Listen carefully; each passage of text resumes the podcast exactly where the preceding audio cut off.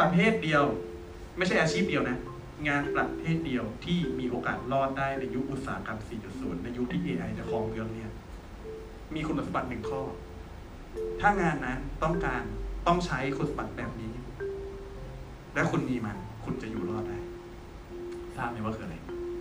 อันนี้ World Economic Forum แนะนำมาเองเซอร์เวยมาทั้งทั้งโลกเลย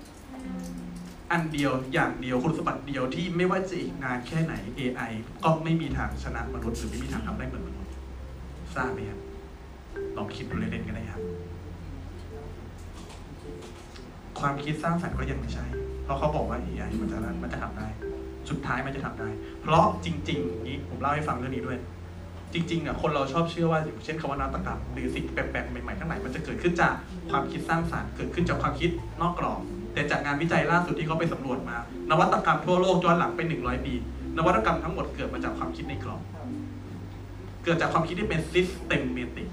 ไม่ใช่ creativity มันเกิดมาจากพื้นฐานข้อมูล เกิดมาจากอะไรบางอย่าง แล้วเขาแค่ดัดมันนิดเดียว เกิดเป็นนวัตกรรมใหม่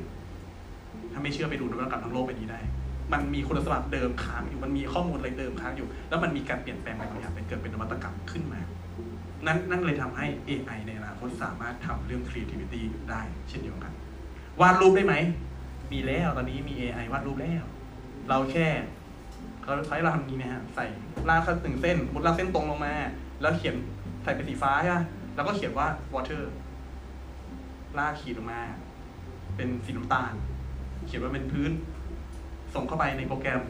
มันวาดเป็นรูปน้ำตก สวยๆให้เลย AI ทำได้หมด ทุกคนนี้ทำได้หมด อยากให้มันทำอะไรอะทำได้หมดอะโปรแกรมเมอร์อีกอาชีพหนึ่งที่คนชอบบอกว่า เฮ้ยโปรแกรมโปรแกรมเมอร์มันต้องเป็นคนสอน AI เป็นคนเขียน AI นั้นยังไงก็ไม่ตกงานแน่ๆ ให้ลูกเรียนโปรแกรมเมอร์ดีกว่าเรียนเขียน coding ดีกว่า ปรากฏว่าไงครับ ตอนนี้มีโปรแกรมเมอร์ซนๆนะครับ ไปสอน AI ให้เขียนโปรแกรมได้แล้วทำไมจะทำไม่ได้ในเมื่อการเขียนโปรแกรมคือ logical ทั้งหมด แล้วคนที่ logic ดีที่สุดคือ AI นึกออกไหมในทุกวันนี้คุณแค่วาดรูปสมมติคุณวาดรูปเป็นกล่องหนึ่งกล่อง คุณทำเขียนมาเป็นเหมือน box เป็นเป็นเป็นกรอบสี่เหลี่ยม แล้วเขียนว่าโอเค ซึ่งเอาไปใส่บนเว็บไซต์ มันจะกลายเป็นหน้าตาแบบว่าเป็นปุ่มสำหรับให้เรากรอกข้อมูลอะไรบางอย่างที่เราเคยเห็นตามเว็บไซต์ ซึ่งถ้าเป็นเมื่อก่อนมันต้องใช้โปรแกรมเมอร์เขียน ทุกวันนี้คุณวาดไอ้ขีดขีดกล่องๆตรงเนี้ยแล้วส่งเข้าไปโปรแกรมเสร็จปุ๊บมันออกมาเป็นหน้าเว็บให้เลยจบปะทุกอาชีพโดนหมดยกเว้นคนที่มีคุณสมบัติข้อเดียวที่มีผมพูดถึง คือคำว่า empathy รู้จักไหมครับคำนี้ empathy คุณสมบัติเดียวที่ AI ไม่มีวันชนะมนุษย์ empathy แปลเป็นไทยว่าอะไรดี มีใครแปลตรงตัวบ้าง เป็นคำหนึ่งที่ผมพยายามแปลแต่มันก็แปลไม่ค่อยมันเป็นคำที่แปลตรงตัวไม่ได้ แต่ถ้าแปลเอาแบบความเข้าใจแล้วกันมันคือความเข้าอกเข้าใจในเพื่อนมนุษย์ด้วยกัน ความเข้าใจในความเป็นมนุษย์ของกันและกันเนี่ยนี่คือสิ่งเดียวที่ AI ไม่มีทางชนะเรา นั้นถ้าเกิดอนาคตถ้าเราบอกว่าเราอยากจะเป็นคนที่ถูกเลือกและได้ไปต่อในยุคต่อๆไป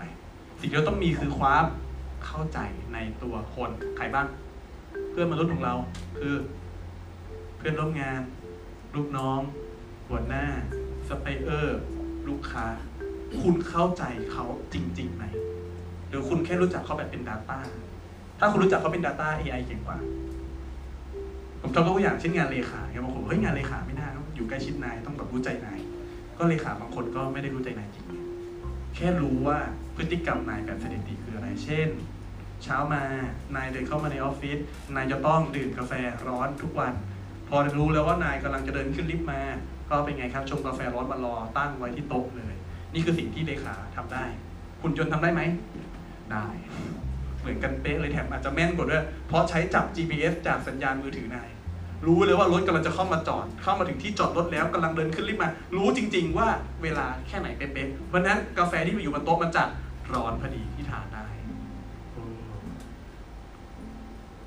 แต่ถ้าวันนี้นายเดินเข้ามา ระหว่างทางที่ขับรถมาวันนี้รถติดมากปรากฏแอร์เสีย เปิดหน้าต่างมาหนึ่งชั่วโมง เดินเข้ามาเหงื่อซกมาทั้งตัวเลย แล้วเดินเข้ามานั่งที่โต๊ะถามว่า AI จะเสิร์ฟอะไรหุ่นยนจะเสิร์ฟอะไรก็เสิร์ฟกาแฟร้อน เพราะมันคือสถิตินึกออกไหมแต่ถ้าเป็นมนุษย์ ถ้าเป็นเรา เห็นสภาพนายเดินเข้ามาแบบนี้ เราจะเสิร์ฟกาแฟร้อนไหมครับคืออย่างน้อยๆก็ต้องถามก่อนนายครับเอาน้ำเย็นไหมใช่ไหมหรือจะเปลี่ยนเป็นกาแฟเย็นไหมอยากกินกาแฟรู้ว่านายต้องกินกาแฟ แต่เป็นกาแฟเย็นไหมวันนี้เพราะว่าสภาพดูแล้วไม่น่ากินกาแฟร้อน นี่คือคำว่า MRT ซึ่งมันพึ่งพาด้วยสถิติไม่ได้นึกออกไหมฮะ